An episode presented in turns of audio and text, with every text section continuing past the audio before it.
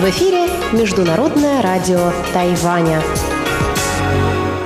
В эфире русская служба Международного радио Тайваня. Здравствуйте, уважаемые друзья! Из нашей студии в Тайбе вас приветствует Мария Ли. Мы начинаем нашу ежедневную, получасовую и часовую программу передач на коротких волнах. Вы можете слушать нас на частоте 9490 кГц с 11 до 12 UTC и на частоте 5900 кГц с 17 до 17.30 UTC. Если же нас в эфире слышно плохо, всегда к вашим услугам наш сайт ru.rti.org.tw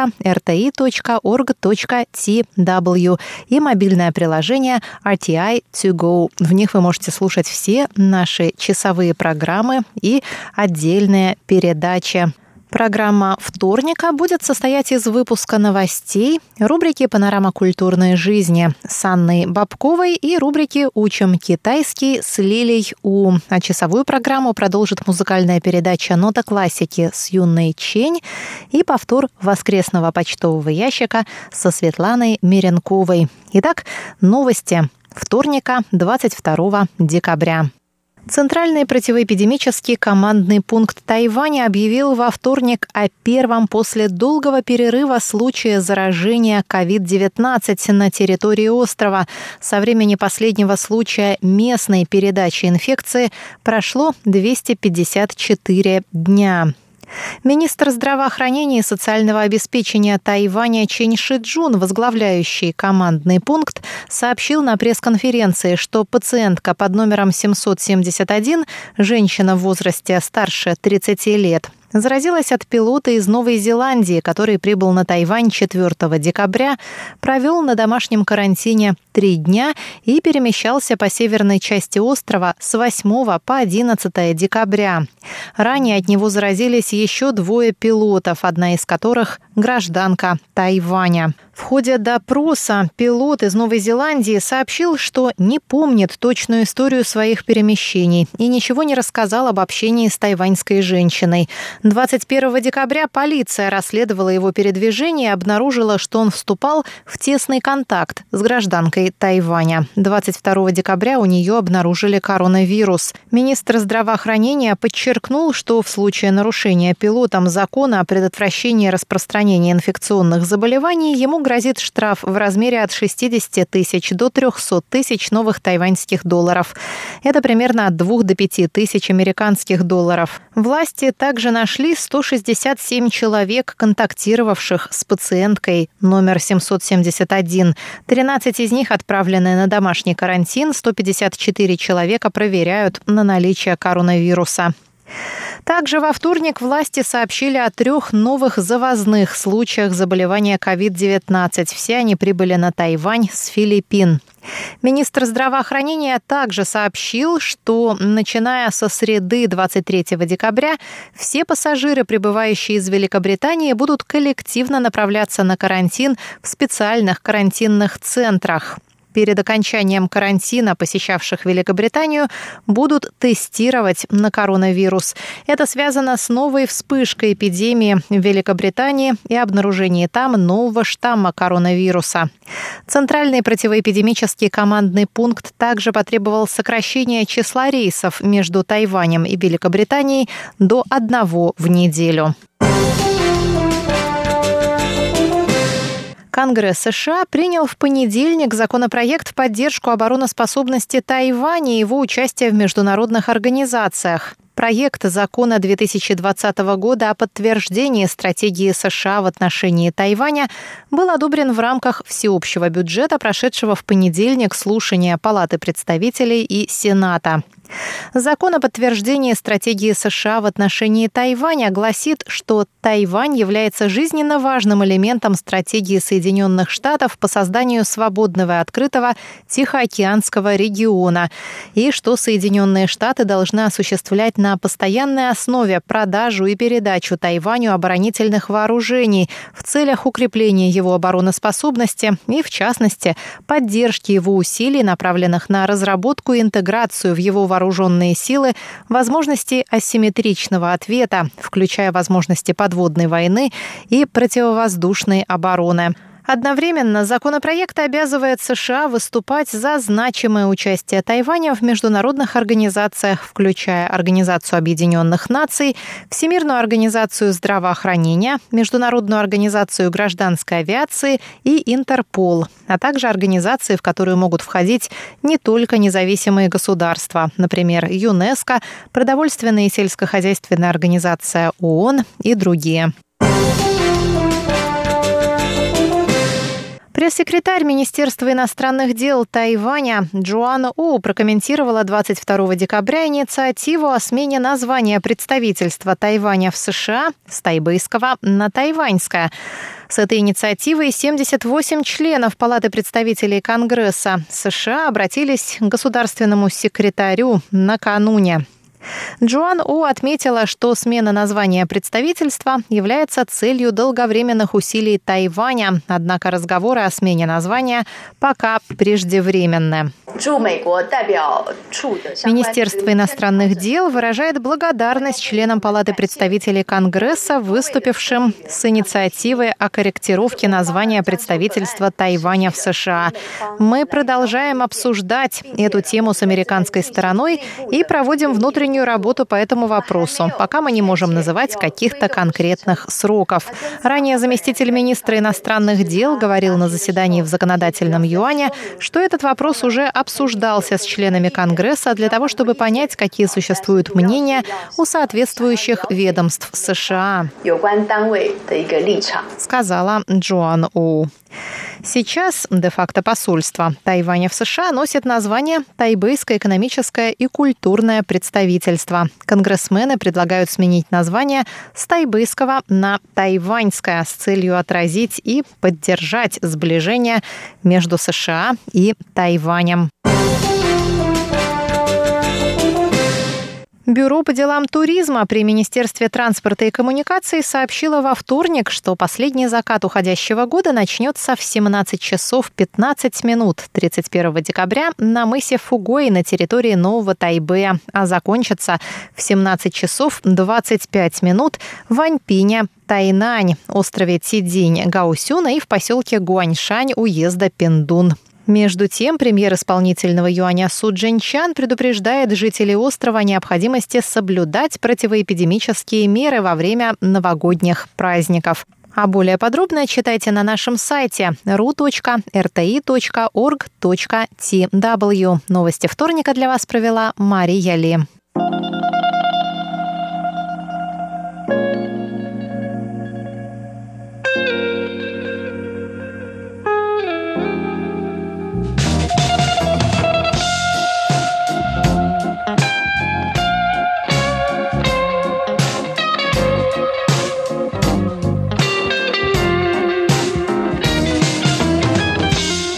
Здравствуйте, дорогие радиослушатели! В эфире Международное радио Тайваня и вас из тайбэйской студии приветствует ведущая Анна Бабкова.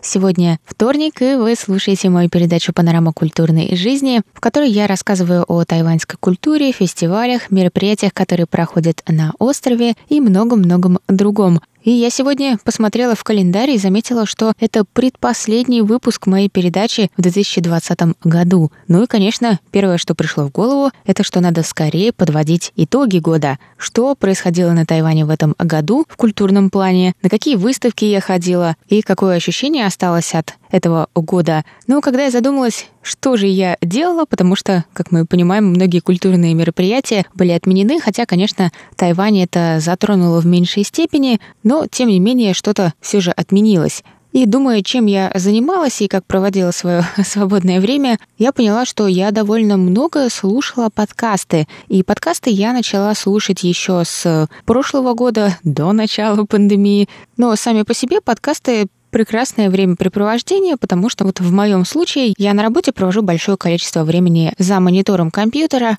и в нашей звукозаписывающей студии, и за переводом новостей в нашей редакции, ну, собственно, как и все мои коллеги. А в свободное время кому как, ну, мне нравилось раньше смотреть фильмы или сериалы, ну, или читать книги, и получается, что глаза совсем не отдыхают и на работе, и свободное время. И когда я пыталась найти какое-то занятие, чтобы не задействовать так сильно свои глаза, вот тут как раз подкасты, о которых стало слышно уже из каждого утюга, пришли на ум и оказались незаменимы. И в этом году в нашей редакции не раз разные люди упоминали слово «подкаст», и оказалось, что на подкасты сейчас бум в, я бы сказала, не англоязычном мире. Потому что в англоязычных странах, ну, в основном, конечно, в США, нежели в Великобритании, скажем, подкасты появились где-то примерно в 2004 году, когда появился сервис для подкастов у компании Apple, которая производит айфоны и тому подобное. И у них появился сервис подкастов, и если до этого у тех, у кого уже были подкасты, им нужно было их публиковать на своих собственных сайтах, и слушать нужно было тоже на их сайтах, то есть эти сайты должны были иметь какие-то удобные для прослушивания плееры, и все это звучит как э, довольно сложная затея, особенно для непрофессионалов.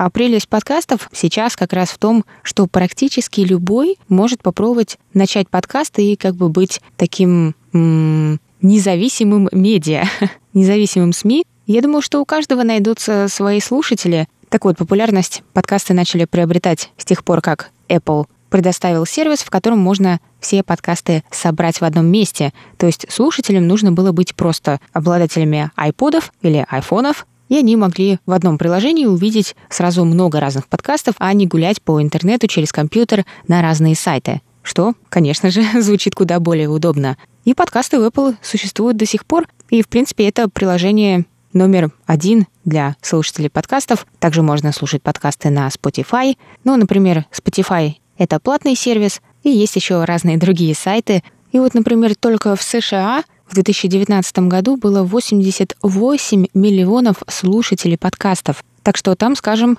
популярность уже закрепилась. Подкасты — это обыденность в США. Их слушают в основном в машинах, потому что, как мы знаем, в США люди во многих штатах передвигаются именно на машинах до работы, школы или к семье в другой штат. Так что это многочасовые поездки на машине, и думаю, что секрет успеха подкастов отчасти и в этом.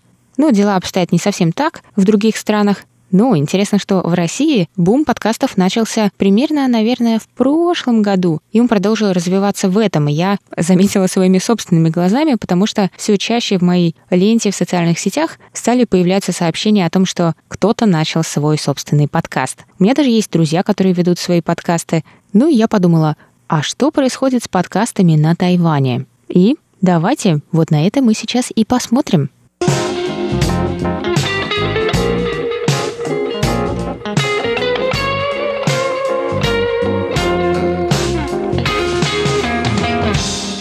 Я назову ответственными за подкасты на Тайване сервис Sound On. Это тайваньская платформа для подкастов, хотя, конечно, тайваньские подкасты присутствуют в таком же количестве и на платформе подкастов Apple, и на других, Spotify и подобных. Но этот сервис отличается, я так понимаю, еще тем, что людям, которые хотят начать свой подкаст, не нужно заводить э, некий свой собственный сайт, а это сайт, на котором можно как раз и сохранять сами файлы подкастов. Аналогичные сервисы англоязычные — это Buzzsprout или Encore. Они есть платные, бесплатные, ну, бесплатные, понятно, со своими какими-то ограничениями, ну, например, всего час подкаста в месяц, а если доплатить долларов 10, то будет вам 3 часа подкастов в месяц и так далее. И вот Sound On — это такая платформа на Тайване. И если ее открыть, вы увидите, в принципе, только подкасты на китайском языке, сделанные жителями Тайваня. И среди этих подкастов есть как э, крупные СМИ, новостные подкасты или какие-то тематические подкасты на социальные темы, на общественно важные темы, но сделанные более крупными компаниями, так и огромное количество подкастов, сделанных независимыми ведущими. И вот как раз этот сервис SoundOn поделился своей статистикой о подкастах на Тайване в этом году, в 2020 году. И давайте посмотрим на нее. Согласно статистике, которую опубликовала платформа SoundOn, количество подкастов на Тайване увеличилось в два раза в этом году. В прошлом году количество подкастов увеличилось на 300, а только в первой половине этого года увеличилось на 870. то есть подкастов прибавлялось практически по 100 в месяц. А всего подкастов на Тайване 1336. И новые передачи можно сгруппировать в две категории. Это искусство и мода и общество и культура. И эта платформа провела опрос среди своих слушателей, и согласно его результатам, 60% слушающих – это девушки, в основном возрастной категории 23-32 года, ну и 40% это мужчины, и 95% слушателей имеют высшее образование. 80% слушающих предпочитают формат ток-шоу, 50% слушателей слушают подкасты 5 дней в неделю, и в день в среднем слушают от 30 минут подкаста до часа. И интересно, что этот сервис также провел э, сравнение с теми, кто смотрит YouTube, потому что на YouTube тоже есть подкасты, да и вообще видеоблогеры. И отмечается, что слушатели подкастов более верные по отношению к своим любимым передачам и имеют какие-то свои любимые передачи, которые они постоянно выбирают и слушают, тогда как на Ютубе зрители чаще всего скорее гуляют по платформе и смотрят разные видео на похожие темы, нежели слушают одну передачу, один конкретный канал, и согласно этому опросу, от 60 до 80% опрошенных говорят, что они обычно дослушивают выпуск подкаста до конца, что на 20% больше по сравнению с Ютубом.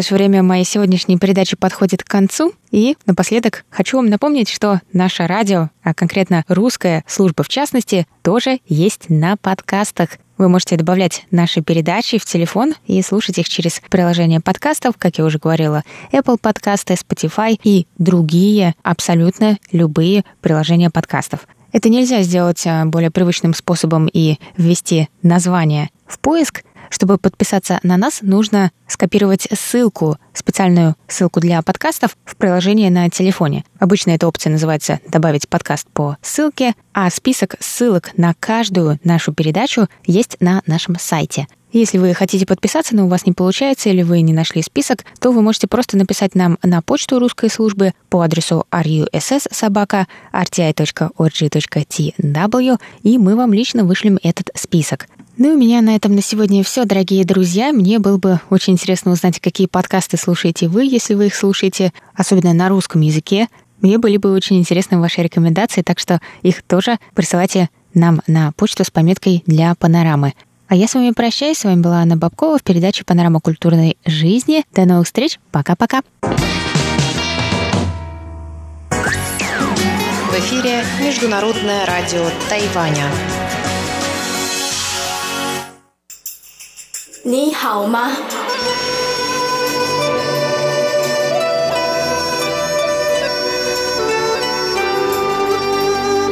你好吗？Здравствуйте, дорогие друзья! 大家好! У микрофона ведущая Лилия У. Вы сейчас слушаете передачу «Учим китайский». Очень рада с вами снова встретиться в эфире. Вчера был один из важнейших праздников годового цикла – фестиваль Донжи, то есть праздник зимнего солнцестояния. По традиции в этот день собирается вся семья и все вместе едят суп с рисовыми шариками – тангюэн. Сегодня давайте об этом поговорим. Сначала мы прочитаем диалог –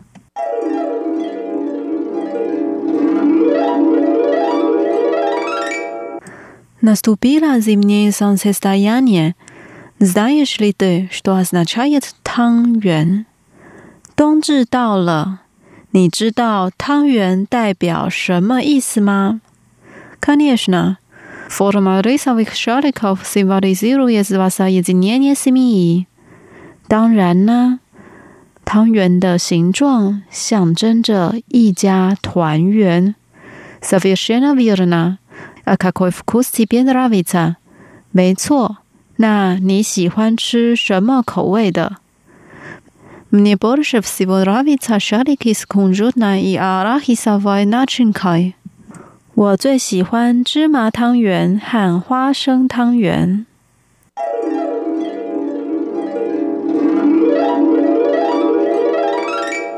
Вот наш диалог. Теперь давайте разучим отдельные фразы слова. Первая фраза. Наступило зимнее солнцестояние. Знаешь ли ты, что означает 汤圆？冬至到了，你知道汤圆代表什么意思吗？Наступило，到了，到了。Праздник зимнего солнцестояния，冬至，冬至。 Знаешь ли ты？你知道吗？你知道吗？Lisa v e s h a l i k i 汤圆，汤圆。Asnachenie，意思，意思。Что означает？什么意思？ 什么意思？Наступило зимнее солнцестояние. Знаешь ли ты, что означает 汤圆？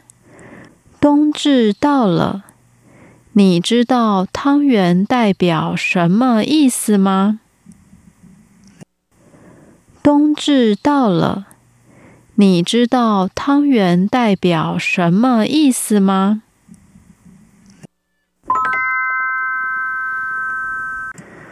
？Вторая фраза. Конечно, форма рисовых шариков символизирует воссоединение семьи.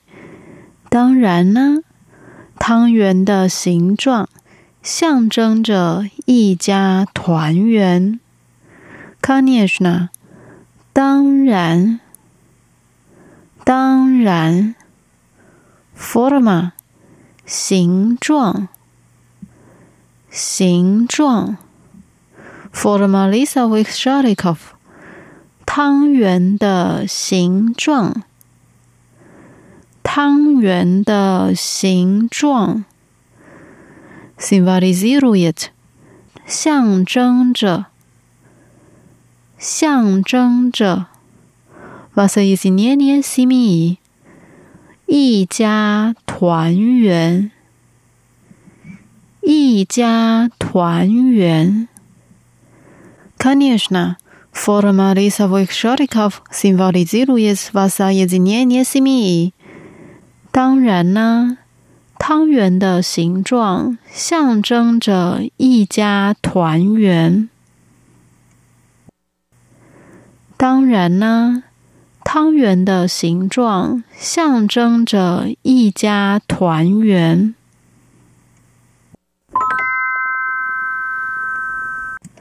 Совершенно верно. А какой вкус тебе нравится? 没错。那你喜欢吃什么口味的？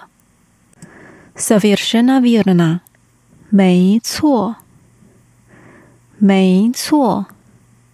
啊，那那 тебе нравится?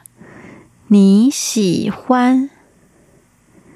你喜欢 ？Yes，吃吃，Focus，口味口味，Какой вкус？什么口味？什么口味？Совершенно верно. А какой вкус тебе нравится？没错。 那你喜欢吃什么口味的？没错，那你喜欢吃什么口味的？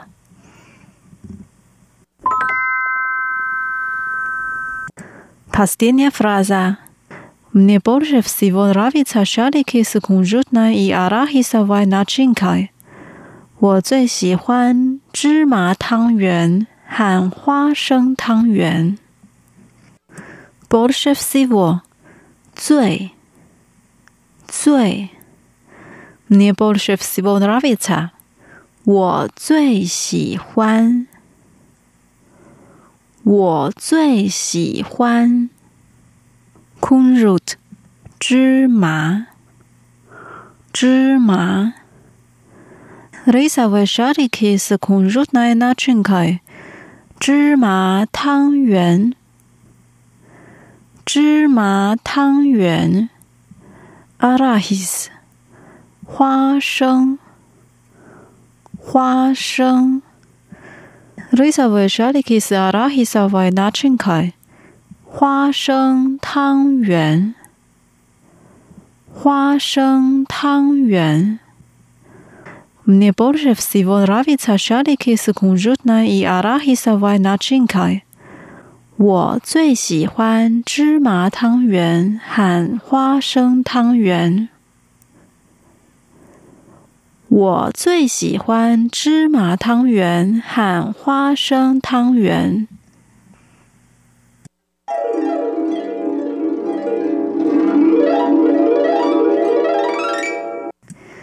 Давайте прощаем диалог вместе。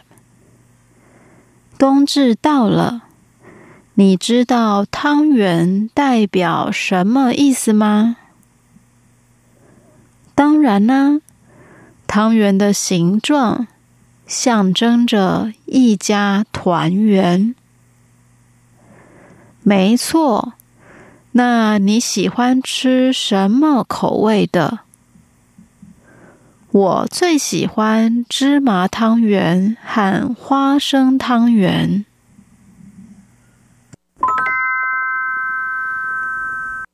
大白菜泡沙叶米修拉斯，冬至到了，你知道汤圆代表什么意思吗？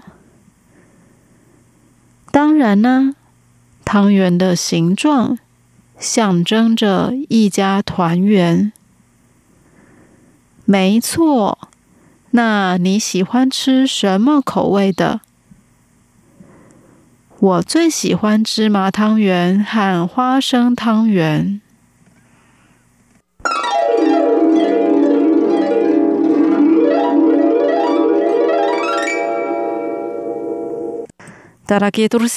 是巴拉。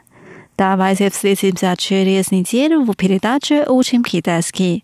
Желаю вам хорошего настроения. Пока, 再见。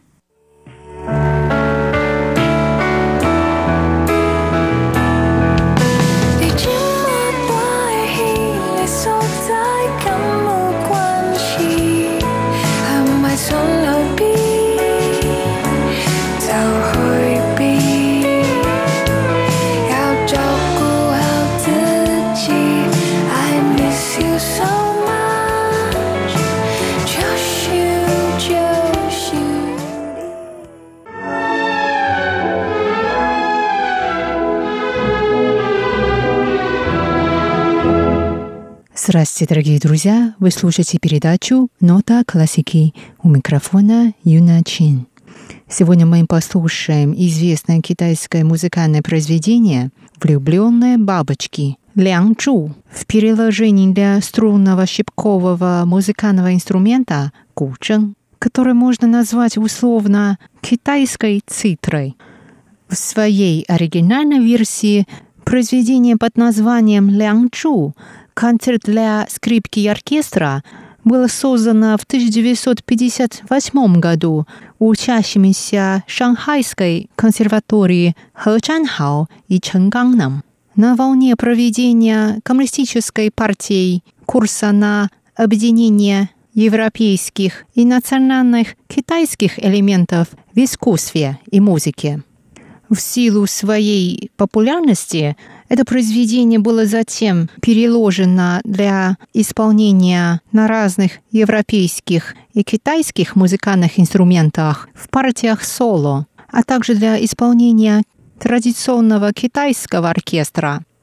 Название Лянчу было взято из фамилии героя и героини китайской легенды двоих возлюбленных по имени Лян Шанбо и Чжу Интай. Считается, что герои легенды – своего рода китайские Ромео и Джульетта.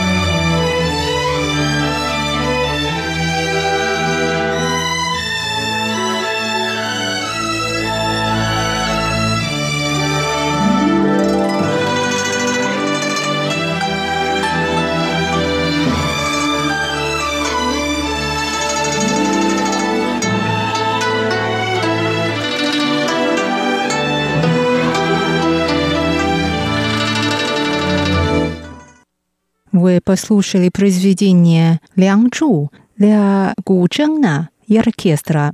На этом я прощаюсь с вами, дорогие друзья. Это была передача «Нота классики». С вами была Юна Чен.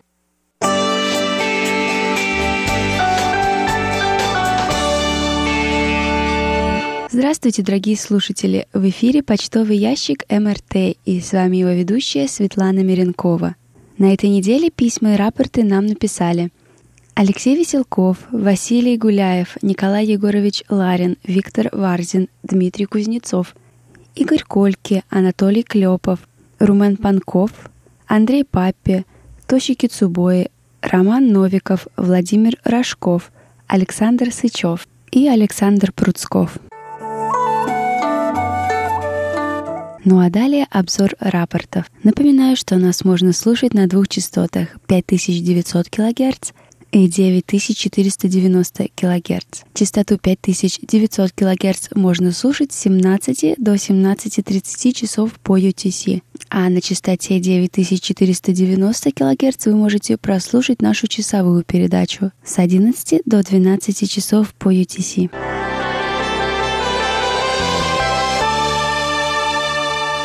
Наш постоянный слушатель и монитор Николай Егорович Ларин из Подмосковья слушал частоту 5900 кГц 12, 13 и 14 декабря с 17 до 17.30 часов по UTC. Он сообщает, что прием в эти дни был хорошим по шкале СИНПО на 45454. Виктор Варзин из Ленинградской области слушал эту частоту 9, 13, 14 и 15 декабря. Он сообщает, что 10 декабря была хорошая сила сигнала, присутствовали умеренные шумы и небольшие замирания. Речь распознаваема, общая оценка приема удовлетворительна. И оценки по шкале СИНПО 4-5, 3-4-3. 13 декабря слышимость была такая же, как и 10, а 14 декабря слышимость была лучше, и по шкале СИНПО он поставил 55444. 15 декабря была также хорошая сила сигнала, присутствовали умеренные шумы и небольшие замирания, и была удовлетворительная оценка приема. По шкале СИНПО оценки 5-5-3-4-3. Александр Пруцков из Рязани слушал эту частоту с 10 по 14 декабря. Он сообщает, что во все дни была хорошая сила сигнала и по шкале СИН по его оценке 4-5-5-4-4. Роман Новиков из города Орел слушал эту частоту 12 и 13 декабря. Он сообщает, что 12 декабря слышимость была плохая, и по шкале СИМ по его оценке 35223. 13 декабря слышимость была лучше, и его оценки по шкале СИНПО 45334. Василий Гуляев из Астрахани слушал эту частоту 13 декабря с 17 до 17 часов 29 минут. Он сообщает, что сигнал был силой в 3 балла. Помех от других станций не было, атмосферные помехи присутствовали. Также отмечались замирания сигнала, и его оценки по шкале СИНПО 3-4-3-3-3. Анатолий Клепов из Москвы слушал эту частоту 11, 12 и 13 декабря. Он пишет, что во все дни слышимость была хорошая, и по шкале СИН по его оценке 4-5-4-5-4.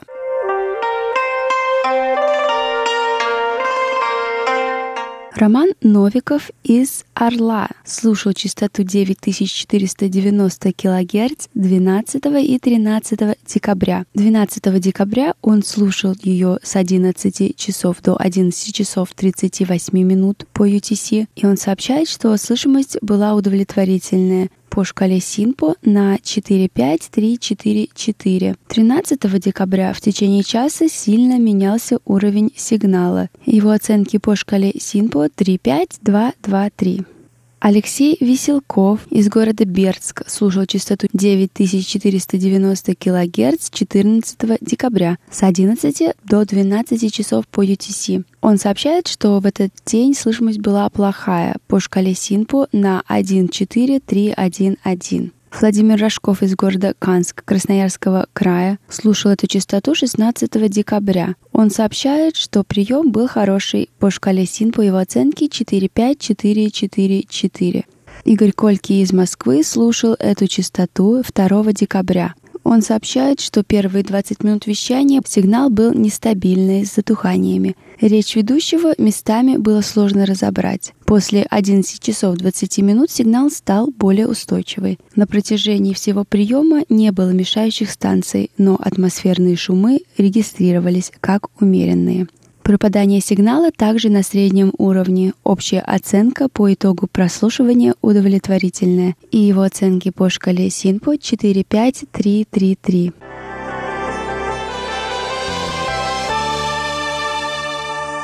Ну а далее письма этой недели. Виктор Варзин пишет. Прослушал очередные несколько ваших передач. Мне очень нравится ваш относительно новый проект «Берег демократии». Я считаю его одним из самых лучших и драматичных в этом сезоне. Слушается на одном дыхании. Особенность и ценность передачи в том, что свою историю рассказывают главные участники этих важных событий от первого лица. Также вчера с интересом прослушал очередную передачу «Вкусные истории». Так получилось, что эту передачу в выходящем году слушал чаще всего. Интересная тема — это глутамат натрия. На российских форумах также бывают различные мнения от пользы до вреда.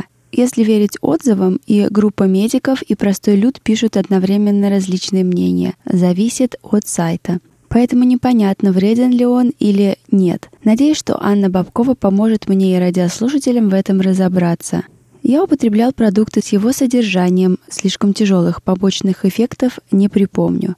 Сделанная на Тайване тема о проблемах мигрантов также получилась очень интересной, как в принципе и предыдущие – за несколько дней на ТВ-канале познавательном Дювбокс рассказывалось о мигрантах с Филиппин, где экономика государства держалась на гражданах, работающих за рубежом. Конечно, там и разные темы были. У МРТ, конечно, интереснее. А сейчас ситуации с индонезийскими трудовыми мигрантами с их стороны могут быть негативные отношения от граждан их страны к Тайваню. Требования, поднятые на митинге, с одной стороны, адекватные, но с другой стороны, если ты не знаешь языка и едешь работать в ту страну на языке, который ты ничего не понимаешь, да и культуру не знаешь, разумно ли это? Было бы целесообразно переводить трудовой договор за счет мигранта или он сам с юристом переводил бы его на свой язык и потом подписывал. Но это так, мысли.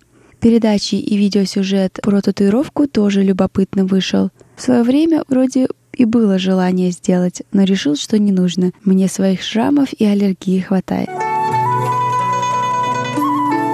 Еще один наш постоянный слушатель и монитор Николай Егорович Ларин пишет «Благодарю Чечену Кулар за передачу «Путешествие по Тайваню», которая, невзирая на занятость, совершила радостную прогулку по Львиной горе, побывав в пещере и посетила древний буддийский храм. Мне такая прогулка на не слишком высокие горы всегда была по душе, поднимала настроение.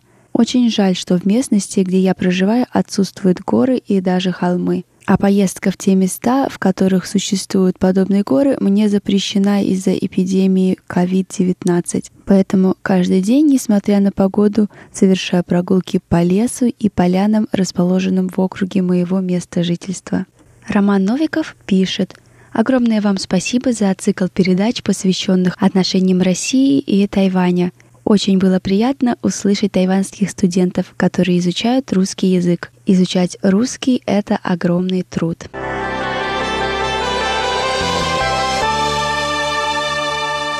Дорогие слушатели, а у меня на этой неделе все. Присылайте ваши письма и рапорты на наш электронный адрес russsobaka.rti.org.tw.